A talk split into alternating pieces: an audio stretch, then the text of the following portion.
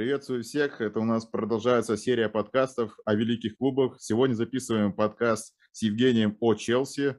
Приветствую вас, Евгений. Привет, привет.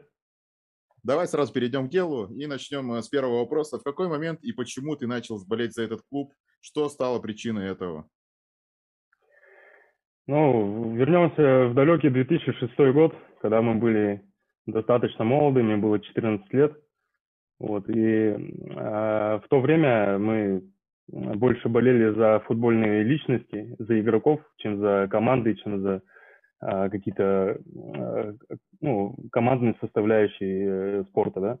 Вот, и у меня любимый игрок на тот момент был Андрей Шевченко, который выступал э, ну, в Милане.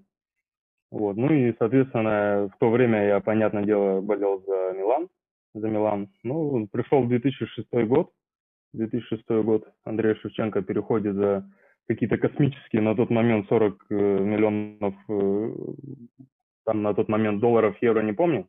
Вот, но баснословные деньги на тот момент были. Вот, в то время как раз э, только-только, можно сказать, там три года, как пришел Абрамович в клуб, вот, начал вливать достаточно серьезные инвестиции в команду. Вот, ну и, соответственно, я уже вместе с Шевченко совершил, скажем так, трансфер – из Милана в лондонский Челси. Вот. Ну а далее уже пошла история, пошла история, и э, надо сказать, что Шевченко как э, карьера Шевченко в Челси как таковая не задалась. И в 2008 году Андрей Шевченко вернулся обратно в Милан на правах аренды, но я уже душой и сердцем был за Челси. За Челси. Мне нравилась эта команда, мне нравился стиль игры, который поставил за Мауриньо свой первый приход. Вот, и вот этот, э, проповедуя мощный силовой э, стиль игры, вот, мне уже как бы не сильно интересно было следить за одним игроком. Мне уже хотелось идти дальше, мне уже хотелось более детально, глубоко изучать э, футбол как таковой. Все-таки 14 лет мне, мне еще все это было интересно. Вот, ну и как бы все, уже только Челси, только Челси. Перейдем к следующему вопросу. Считаешь ли ты Э, Челси самобытным клубом, и э, вот э, русский антураж, и что его выделяет на фоне других команд АПЛ? Ну, на фоне других команд АПЛ, опять же, повторюсь, возвращаясь к первому вопросу, то, чем меня поразила команда, это физическая мощь игроков. То есть взять, вот, опять же, первый приход уже за Мауриньо, который начал сразу изначально строить команду физически мощную, физически развитую вспомню там Майкл Сиен, э, Дидье Драгба, да, там, то есть там Николя Анелька, Флоран Малуда, там просто какие-то монстры футбола были, которые своей игрой, своим напором, физической мощью, они просто сминали игроков. Это было реально, это было очень круто на это смотреть. Что тебе известно об истории клуба до вот прихода Романа Абрамовича вообще в целом? Ну, история, на самом деле, как у многих э, клубов, э, она была своя. Она была своя. Были свои какие-то яркие э, моменты, да, какие-то яркие эпизоды. Были, понятное дело, и черные полосы в команде. То есть это как бы у всех есть это. Надо сказать, что команда была создана в 1905 году. Ну и, соответственно, команде более 100 лет, и как бы есть что вспомнить. Есть что вспомнить. Но для меня самый такой запоминающийся момент из истории команды. А, произошел он а, в конце 70-х, начале 80-х годов, а, когда был очень, скажем так, бурный период э, в, Челси. Челси. Амбициозные планы реконструкции Стэнфорд-Бридж поставили под угрозу стабильность клуба, в тот момент руководство клуба решило увеличить вместимость стадиона Стэнфорд-Бридж до 60 тысяч человек. Вот. Надо сказать, что по сей день, по сей день вместимость э, стадиона составляет чуть более 40 тысяч зрителей. Вот, э, в период реконструкции с новой восточной трибуной, сейчас шпаргалку гляну, и стенд она называлась, возникло множество проблем, Э, Ее строительство было закончено на год позже, а смета, смета и общая стоимость работ э, была увеличена более 1 миллиона э, фунтов стерлингов. Представляем себе э, конец 70-х годов, 1 миллион фунтов стерлингов. Какие убытки, какие убытки понес клуб. Ну, долги, долги клуба стали новым опасным противником клуба. Звездные игроки были проданы или отданы в аренду. И команда благополучно вылетела во второй дивизион. То есть Челси, за который я сейчас болею, опять же, идя к тому Челси, который мы видим сейчас, да, бывал во втором дивизионе. То есть в 1982 году положение клуба стало критическим, когда игроки оказались без зарплаты, а банк отказывался обналичивать чеки клуба. А, в клуб был приглашен бизнесмен а, Кен Бейтс, который выкупил клуб, сейчас акцентирую, за один фунт стерлингов. Футбольный клуб был куплен за один фунт стерлингов. Если обратиться к Гуглу, я вот обратился к Гуглу, посмотрел, а, на тот момент курс фунта к рублю был 1,18. То есть клуб футбольный клуб Челси был куплен за 1 рубль 18 копеек. Это просто что-то... Да, да. Команда, которая на текущий момент стоит полтора миллиарда фунтов, была куплена за один фунт. Достаточно такая интересная история. Когда клуб обанкротился, владельцы приняли решение продать Эфор Блич строительной компании для того, чтобы, э, чтобы расплатиться с долгами. Это решение привело к тому, что команда потеряла стадион и была вынуждена тренироваться совместно на одном стадионе с Фулхэмом и КПР. То есть, э, да, 980-1982 год команда, команду покупают за один фунт стерлингов, и она остается без стадиона. То есть, э, ну, история на самом деле интересная.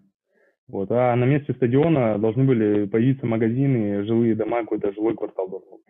Вот. Тяжелая и дорогостоящая борьба президента клуба Кина э, Бейтса со строительной компанией за возвращение э, команде собственного стадиона продолжалась в течение 10 лет. И в 1992 году э, эта борьба обвенчалась успехом, и клубу вернули стадион. И по иронии судьбы, та самая строительная компания, она обанкротилась. Вот. Сейчас просто даже взглянуть на, на все это со стороны, со стороны прожитых лет, э, со стороны, точнее, существования клуба, понимаешь, что дважды обладатель Лиги Чемпионов, а, клуб, который с 2003 года выиграл 19 трофеев ну, на различных э, аренах, различных турниров. Вот. Этот клуб был без стадиона и стоимостью фактически один фунт стерлингов. Очень интересно. Да, довольно необычная история. И мне поведай немножко по истории, почему и называют э, пенсионерами Челси.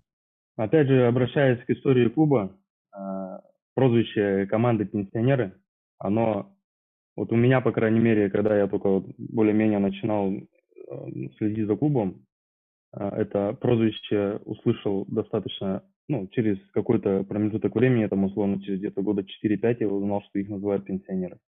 Вот, и мне это казалось, мне казалось, что это связано с тем, что был большой, э, возрастная команда была. Была возрастная команда, и мне казалось, поэтому называют пенсионеры. На самом деле это абсолютно не так. Абсолютно не так. И возвращаясь к истории команды, если посмотреть на первую эмблему футбольного клуба Челси, на самую первую эмблему 1905 года, на самой эмблеме был нарисован как раз-таки изображен, изображен пенсионер ну, изображен. Круглая эмблема, стандартная Челси э, круглая эмблема, и на ней вместо, э, как, как сейчас там изображен лев, да, вот, там был изображен пенсионер.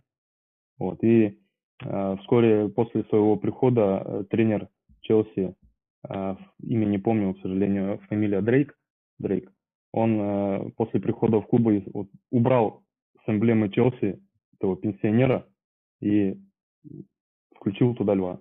Вот, соответственно, вот только, только поэтому и пенсионер. С тех времен, получается, дальних еще уже осталось. Да, да, да. Прошло более ста лет. А А команды до сих пор бывают. А уже как они называли? И аристократы называют, сейчас синие, да, вот синие называют. Да, ну, да. понятно, по цвету, по цвету формы. Вот. Ну и как бы пенсионеры до сих пор, 2021 год на дворе, до сих пор проскальзывают. Да, проскальзывает. Особенно, когда э, слышишь репортаж э, о дерби с Фулхэмом, как м, это же дерби было, э, западно-лондонское. Да. Да, Да, вот. да, э. Ну, давай перейдем тогда к любимым игрокам. И какие у тебя были любимые игроки или игрок один, и почему? Ну, это несомненно самый мой люби- любимый игрок, который всегда будет у меня стоять на первом месте. Это, ну, буду не оригинален, но это Фрэнк Лэмпорт. Это Фрэнк Лэмпорт. И человек, играя на позиции под нападающим, играя центрального атакующего полузащитника, он отдавал передачи и на секундочку является до сих пор является лучшим бомбардиром истории команды. 210 мячей, если не ошибаюсь, могу ошибаться там. Но больше 200 мячей точно. Как бы и сейчас э, такого, сейчас вот э, на самом деле такого игрока в данный момент э, по своим лидерским качествам и весу своего слова и влияния в команде, в раздевалке, ну, там, во время, скажем, перерыва матча, да, сейчас э, я такого игрока э, не совсем представляю. Я могу э, пред, пред, предположить, кто это может быть, вот, но не сейчас. Вот на тот момент, на момент там 2005, 2006, 2007 года, когда вот он был просто в ударе, вот этот, э, это его капитанство, это было что-то, это вот на сам, на самый настоящий лидер команды, который в моменты, когда нужно было брать на себя инициативу, когда нужно было вести за собой команду, он брал, он вел. Вспомним э, гол с нулевого угла Барселоны, но он, мне кажется, это просто что-то за гранью. событие, да. Поэтому Фрэнки, Фрэнки. И когда вот очень такой символичный момент был, когда он пришел в Челси в качестве тренера, как его любят, как его любят болельщики до сих пор. Слов нет, но однозначно. Сейчас как бы тоже так поговорить. Есть много игроков, кому симпатизирую, кому симпатизировал до, во время игры Лэмпорда, да, там Эден Азар взять. Сейчас вот, вот пришел Ромело Лукаку, там три гола в, четвер... в первых четырех матчах, как бы, ну, достаточно серьезный показатель. Вот, и есть на кого посмотреть, есть на кого посмотреть. Но вот именно вот, духовное вот это вот лидерство в команде, в раздевалке, вот только Фрэнки. Только Фрэнки мог себе так вести. Вот. Ну и, понятное дело, у него там свой авторитет был в команде. Вот, и поэтому мой идол в команде, мой, мой вот человек, из-за которого во многом я начал тоже болеть за Челси, это Фрэнк Лампорт. Да, он довольно-таки еще плюс э, у него не было никаких таких-то грязных историй, как у многих футболистов, как у, например, Джона Терри. Вот, он никаких делах таких не замешан, он всегда был типа джентльменом. Да, э, да, да. Даже вспомнится...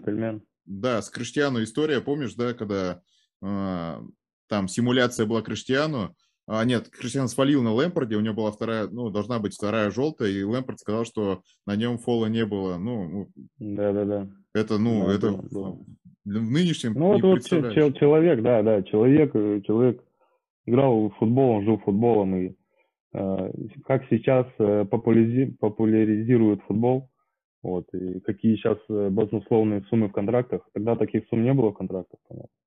Вот, и там больше играли именно в футбол, больше играли за идею, за клуб, за команду играли.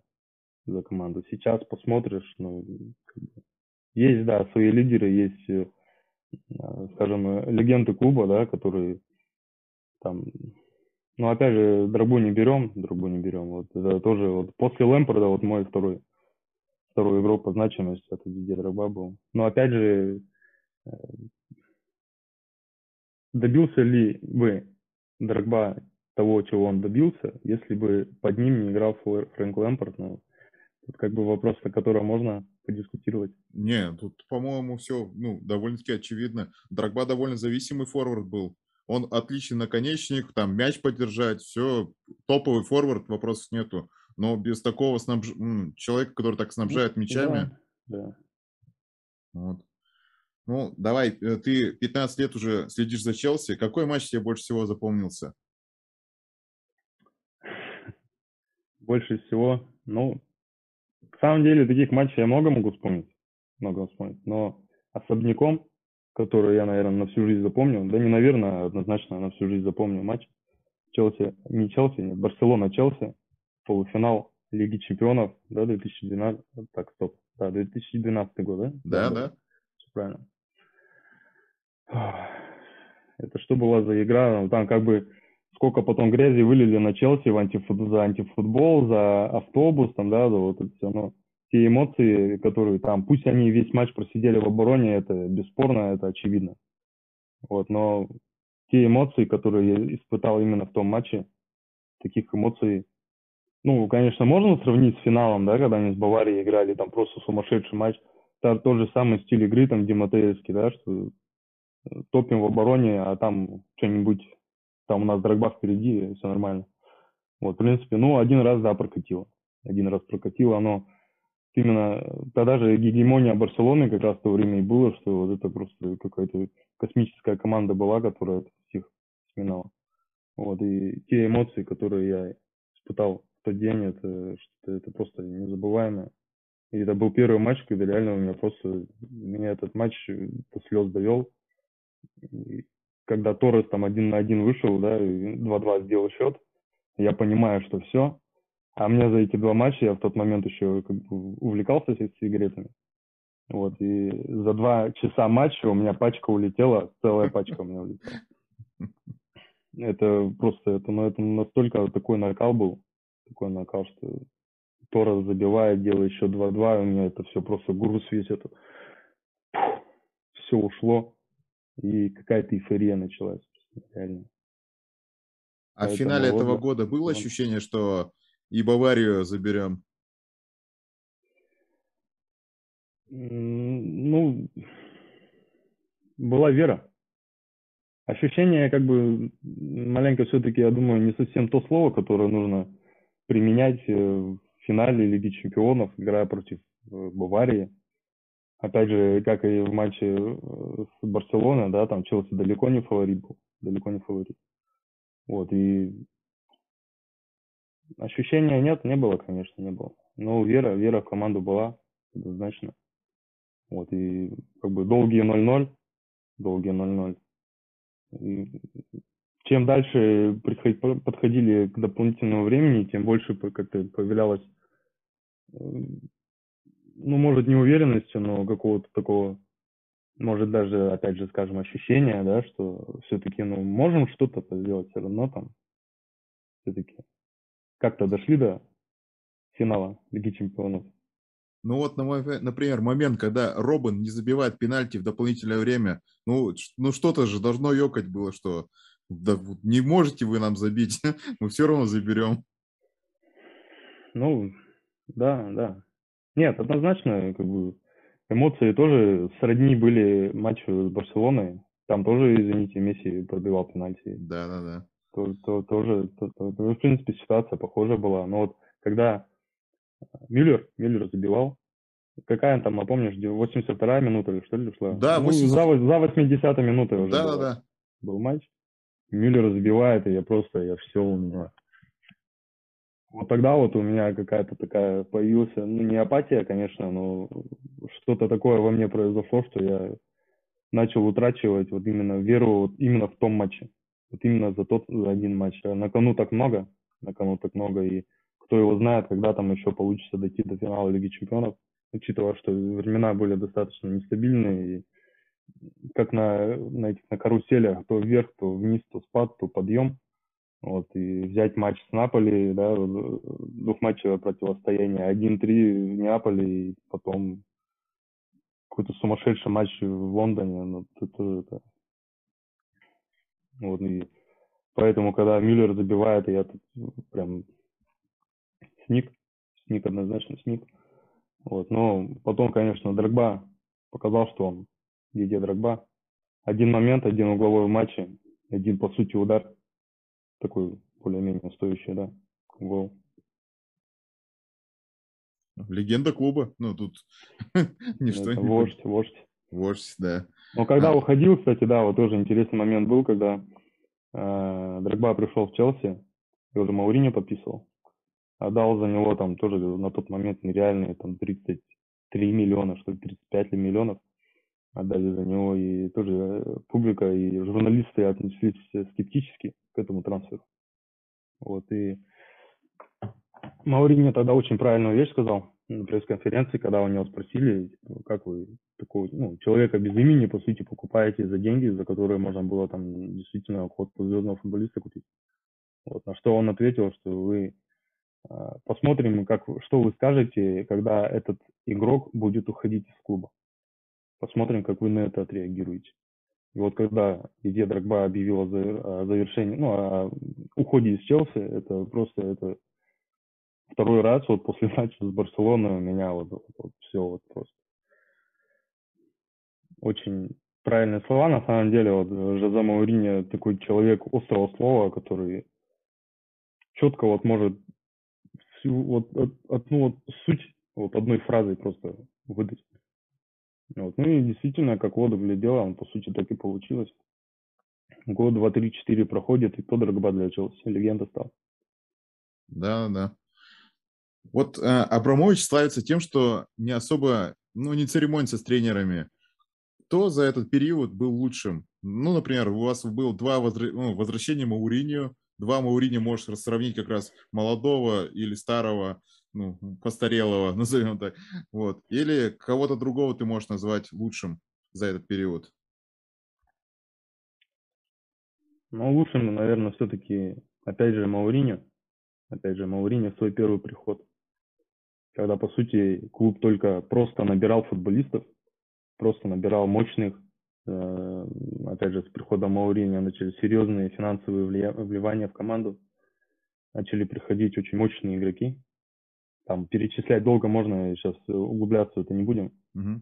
Вот, но э, сама вот эта изюминка, сам весь профессионализм того Мауриньо, это собрать звездный коллектив одиночек, скажем так, люди, пришедшие из разных уголков э, континента, из разных уголков континента, и собрать из них мощный костяк, костяк команды, который потом на протяжении нескольких лет ну, доминировал, в Англии доминировал.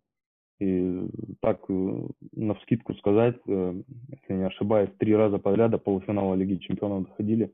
Да, да, да, совершенно верно.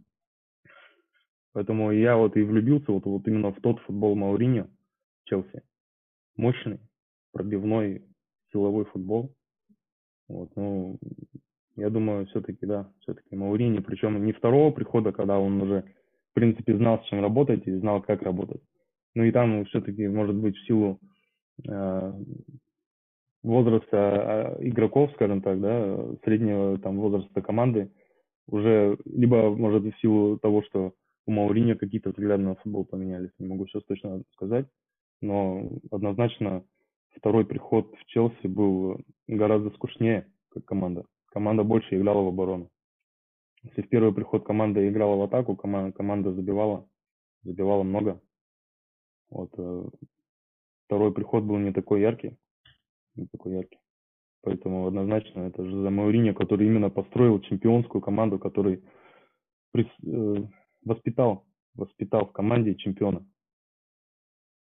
То есть команда, которая, да, они становились чемпионами там, в 1955 году. Челси вот один раз становился чемпионом, э, там, э, обладателем Кубка Англии, Суперкубка становился.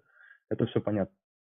Вот, но вот именно э, в 2004-2005 год, когда Мауриньо пришел и сказал, ребята, вы чемпионы. Вот. И также, и, понятно, и болельщики за ними пошли, я за ними пошел потому что вот именно сам характер чемпионский, он пришел именно с Маурини.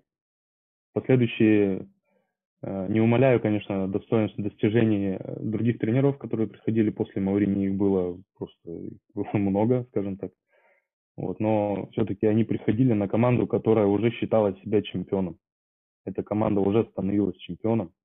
Вот, и Поэтому Мауриньо вот очень э, большая заслуга, заслуга в этом всем, в том, что Челси является той командой, которая она есть сейчас, которой сейчас приходится считаться, которой сейчас приходится считаться, это все-таки изначально у истоков этого стоит Мауриньо. Да, бесспорно. Ну, давай перейдем к Абрамовичу. Он довольно-таки специфичный человек, очень мало дает интервью, очень закрытый. Как тебе кажется, какие ты можешь назвать э, плюсы и минусы его руководства? И, ну, если можно, там по три, по три плюса, если есть, и минуса три назови, которые основные ты считаешь. Ну, конечно, всем известно, что вот ты правильно сказал, что он особо не церемонится, не церемонится. Но это присуще людям, лидерам, победителям, сами по себе. Он сам по себе, по характеру, и, ну, мы понимаем, кто такой есть Абрамович, да, он сам по себе победитель. Вот. У него характер победителя, и ему, он покупал клуб, он покупал клуб, чтобы сделать из него также чемпиона-победителя. И всем известно, что вот он просто грезил в Лиге чемпионов, вот ему нужно было вот выиграть лигу. Вот все команда выиграла, все выиграла, что могла, и выигрывала Лигу чемпионов. И пошли тренеры. Один пришел, не получилось, второй пришел, не получилось. Боша взяли на перспективу, через полгода уволили, не получилось. Вот это билиберда с тренерами, это прямо главный такой, я думаю, недостаток, считаю, э, в, во влиянии Абрамовича в команду. Вот, потому что, ну, все-таки команда как таковая, настроится не один год взять э, сэра Алекса Фергюсона, да? Первый да. сезон у него тоже. Какой, какой сезон получился него, да? У него он с четвертого Никакой. сезона только начал э, при, претендовать вот. на чемпионство, а с пятого, по-моему, только взял чемпионство. Вот, пять лет. Пять лет он строил команду. Возьмем Клопа, да, вот Юркина Клопа с Боруссии перешел в Ливерпуль. Тоже год не получилось, два не получилось, да, потом второе место, какая-то нереальная гонка с э, Манчестер Сити, там, когда по очкам уже в конце сезона там считали. Да, да. Вот, и потом чемпионство в Англии, Лига чемпионов. Это, то есть э, на становление команды всем очевидно, что чтобы поставить команду, построить э, ту игру, которую видит тренер, нужно время. Нужно время. А Абрамович хотел здесь и сейчас. Это, считаю, самый ну, мне, конечно, кто я такой, чтобы там учить попрекать Абрамовича, но вот чисто мое субъективное мнение, что все-таки отдельным э, тренерам нужно было просто дать время, чтобы себя раскрыть, чтобы раскрыть футбол, вот именно их видение. Их видение. Анчелотти, Карл Анчелотти приходил в Челси, э, тоже его брали чисто под Лигу чемпионов. Да, да. Только под Лигу чемпионов. Выиграл Кубок Англии, выиграл чемпионат Англии, не все не важно. Лигу не взял. До свидания. Сбола шантажа история. Брали на перспективу. Человеку 40 лет. Добился немалых успехов в порту. Приходит в Челси через там, 8 месяцев увольнения. Диматео. Красава. Пришел, увидел, отоборонялся, победил. Все круто. Следующий сезон подписали контракт. Не пошла игра. Через там полгода уволен. То есть, э, ну, на самом деле, других минусов они, может быть, и есть, но э, я сильно на этом внимание не акцентирую. Вот, потому что, ну, в любом случае, это его команда. То есть, э, то, как он переживает за клуб, это видно, это похвально, это похвально. Вот, ну, как бы это, это уже перейдем к плюсам плавно, да? Вот, то есть, э, та, то желание, с которым он строил это Челси. Понимаю, все мы понимаем, что это бизнес, все это деньги, да. Вот, но то вливание, те вливания, которые он осуществлял в команду, они были мотивированы, были мотивированы тем, чтобы команда ну, выиграла Лигу чемпионов, стала сильнейшей э, в Европе. Вот, поэтому из минусов однозначно то, что вот он грезил Лиги Чемпионов, это нужно было, нужно было, были несколько тренеров, с которыми можно было поработать, с которыми можно было поработать. Вот, но не захотел. Имеет право. Имеет право, да. Да. Ну, по плюсам тоже однозначно футбольное вливание идеи, до конца вот идет, идет, идет, идет вот к своим, тоже к своим да, целям. Вот. Ну, сейчас вот взять э, Томаса Тухеля, который сейчас не сгладить, но прийти в клуб и за полгода, по сути, ну, понятно, там костяк команды был у Лэмпорда, да, хотя Тухель э, тут недавно на пресс-конференции сказал, что это чисто его заслуга. Чисто его заслуга. Скромно достаточно. Ну, скромно, да, скромно сказал. Вот, ну, как бы вот из современных тренеров, конечно, вот пока вот то, что Тухель делает, мне очень нравится, что он делает. Ну и опять же, э, сказать, что несколько раз э, менялся стиль игры у Челси. Вот, и как изначально Мауриньо поставил вот тот вот стиль игры силовой, таким тараном, мощным форвардом впереди да, то есть это вот тот Челси, тот стиль игры, который подходит под Челси. И с этим надо считаться. А в период там где-то, наверное, какой год-то, не соврать, но 2012-2013, вот где-то такие 14 года, когда как раз пошла смена поколений, команда стала легкая, легкая. Пришел в клуб, там Фернандо Торрес, когда пришел в клуб, там 11 год, если я не ошибаюсь какие у меня на него надежды были, это просто я его считал совершенным форвардом. Когда вот он в Ливерпуле играл, ну, просто он какой-то космический футбол показывал. И за 50 миллионов, опять же, за, на тот момент нереальные деньги приходят в клуб. Я понимаю, вот он, вот он, Зельнини сейчас покажет. А по факту, ну, да, он, я считаю все-таки, что он был достаточно полезен в команде. Если он даже он не забивал, был момент, когда он был лучшим ассистентом в команде. Да, да, да, был нападающий, да, да, девятка, девятка на поле является лучшим распасовщиком. Это, это очень такая странная, странное такое дело. Да, да, да. Может, может быть, поэтому, вот, когда вот пошла смена поколений, и команда стала легкой, этот стиль абсолютно не подходит Челси. Абсолютно. Опять же, мое субъективное мнение, но это так. Это так. И далеко за примерами ходить не надо. Пришел Диего Коста, пришел Антонио Конте, да, пришел там Диего Коста и таким тараном, мощным форвардом впереди, который просто мог в штрафную зайти и там на плечах за собой притащить защитников, там одним касанием обработать, вторым пробить в касание, как в матче с Арсеналом, когда Фабрика закидывал со своей да, да.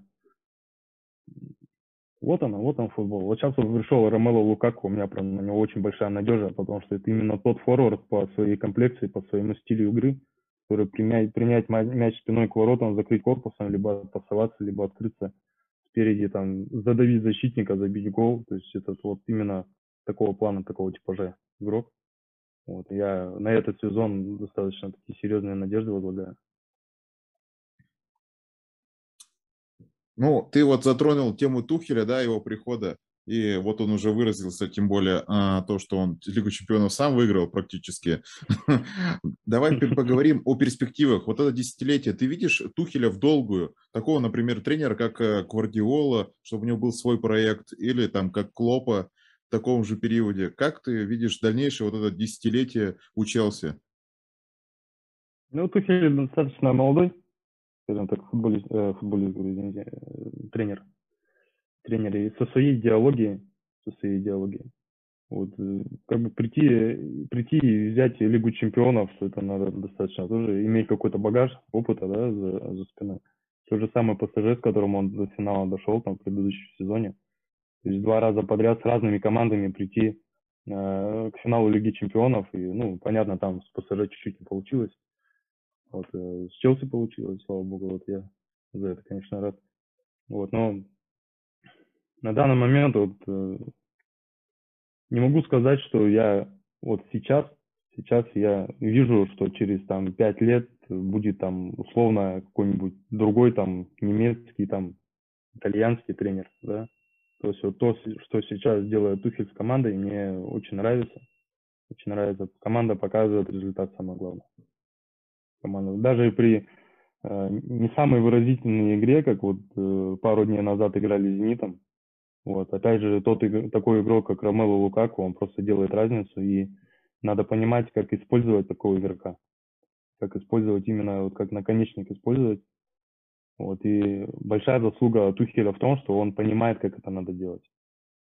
Э, человек, который выиграл Лигу чемпионов с командой, у которой не было такого игрока, у которого спереди были шустрые, быстрые Вернер, э, Хаверс, который то ложную девятку играет, то просто центрального нападающего, Хаверс, который там всю жизнь, условно, э, полузащитник, да, там играл. Вот, и именно э, понимать, понимать, э, как задействовать, как использовать каждого игрока по отдельности или в связке с кем-то. Вот это у Тухеля есть, это у Тухеля есть, и я все-таки считаю и надеюсь, что он будет, во-первых, э, много времени проведет в Челси. Я не, не говорю, не претендую на то, что он а, повторит карьеру сэра Алекса или Арсена Венгера, да, в Арсенале. По времени, имею в виду, да. Вот я, опять же, возвращаюсь к предыдущему вопросу о, о том, что как э, Роман Абрамович не стесняется менять тренеров, да. Вот, но пока команда играет, пока есть результат, самое главное видно, что тренер знает, знает, как действовать, как задействовать каждого из игроков.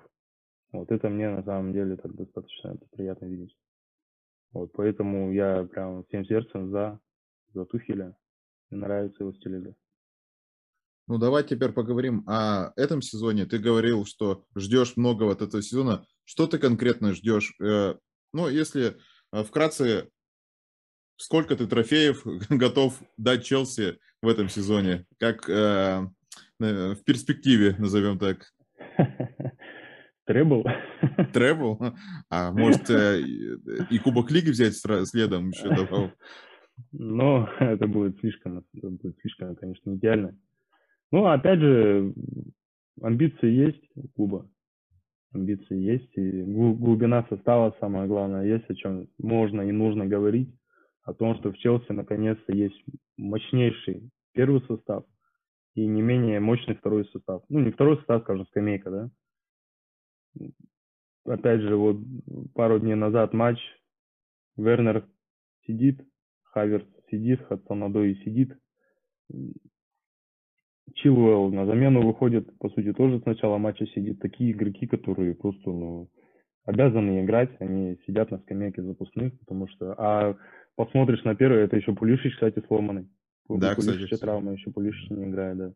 Вот, и смотришь э, на скамейку, какие там игроки сидят, и смотришь на первый состав, и просто пришло то время, когда на самом деле приходят очень сильные игроки в Челси.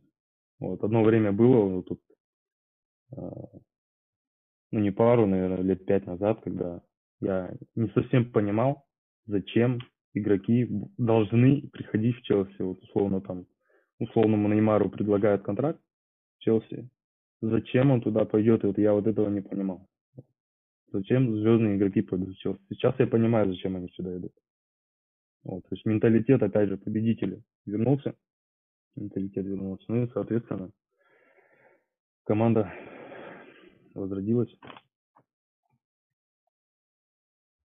Как думаешь, а, Мейсон Маунт а, будет легендой клуба?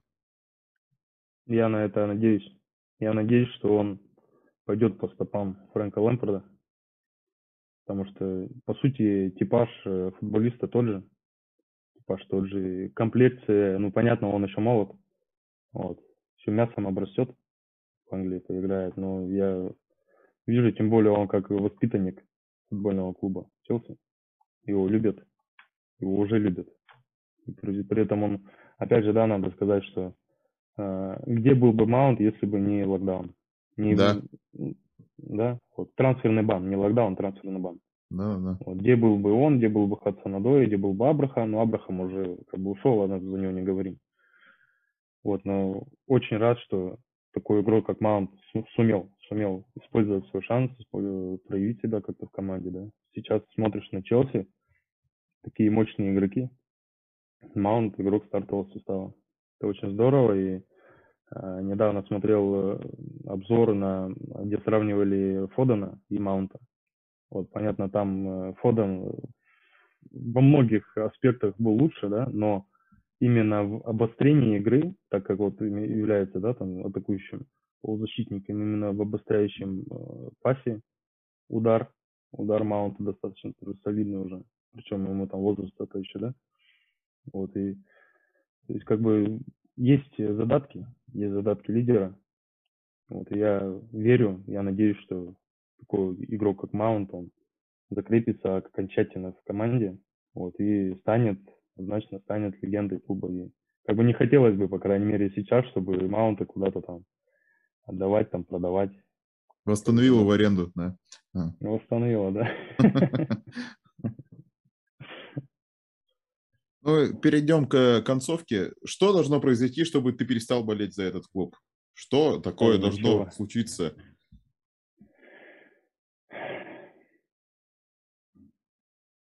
Каверные вопросы задаете коллега. Ну, как ну, Юра Слушай,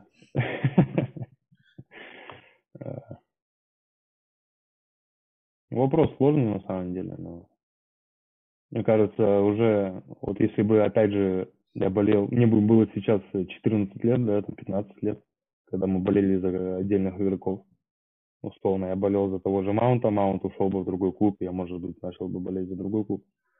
Вот, но сейчас уже э, все-таки 15, там, 20 лет э, болельщицкого стажа за один клуб, он уже просто не позволяет, не позволяет э, уйти там, э, смотреть, следить за другими командами. Было такое желание, э, тоже историю расскажу, 2013 год, если я не ошибаюсь, как раз когда Виллаж Бош тренировал Челси.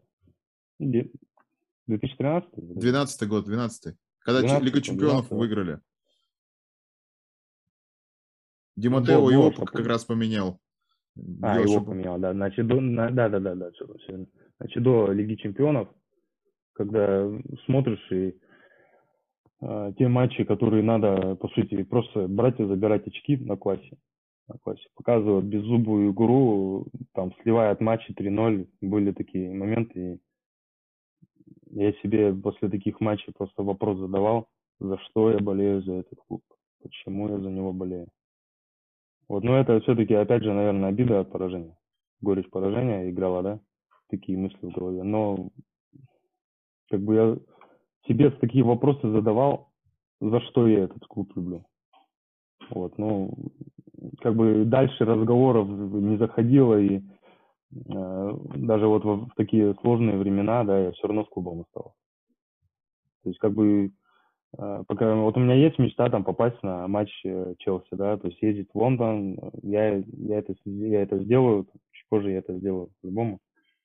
Вот, но не считаю себя каким-то заядлым или там с каким-то огромным опытом болельщика именно этой команды, потому что я пришел в клуб, когда уже команда уже встала на ноги. То есть объективно, когда Шевченко пришел в Челси, когда Балок пришел в Челси, потом Деку пришел, когда вот такие монстры просто пришли. Да. Вдобавок к тем, кто уже там был, да, вот, э, команда уже была укомплектована, команда уже была на ходу. То есть я пришел уже в готовый продукт. Вот я не, я не переживал с этой командой именно самого подъема. Вот. И это самый подъем у меня был, вот Шевченко, там, любимый игрок, я за Барселону следил, там, Роналдинho просто кумир всех, по-моему, детей был. У всех футболка была, фамилия Роналдинho на спине. Вот, и поэтому, как бы, я вот этот момент не застал, когда команда действительно стала вот чемпионом, да, по характеру, по менталитету. Вот, и даже сейчас вот, э, оглядываясь назад, все-таки немалый стаж уже болельщического опыта за одну команду за Челси, да. Были взлеты и падения, понятно, и не могу даже сейчас представить, э, учитывая, что уже болеем за команду, а не за игроков. Вот, не могу представить, что должно такого произойти, чтобы я вот перестал болеть за Челси, чтобы нам не стало неинтересна эта команда. Есть были моменты, я там психовал, там говорил, да ну все, футбол не смотрю, Челси вообще ничего не смотрю, все, только там чемпионат мира, там, сборная России, там, топим, русские вперед. Я тебя понимаю. Вот, сейчас нет, сейчас. Я думаю, если даже такие времена наступят когда-нибудь, они все равно наступят. Когда-нибудь белая полоса пройдет, а команда устанет, начнется там серая полоса, да, но все-таки с командой надо, в любом случае, надо, надо оставаться с командой. Я считаю, это качество настоящего болельщика, преданного своему клубу. Оставаться, несмотря ни на что, и в период побед, и период поражений, оставаться верным, преданным клубу. Ну, в нашем с тобой возрасте уже поздно менять предпочтения. Да, да. Уже, уже это, уже коллеги не поймут. Да, да, да. Уже будет сложно объяснить. Спасибо большое за беседу, за подробнейший рассказ. Всем пока. Пока.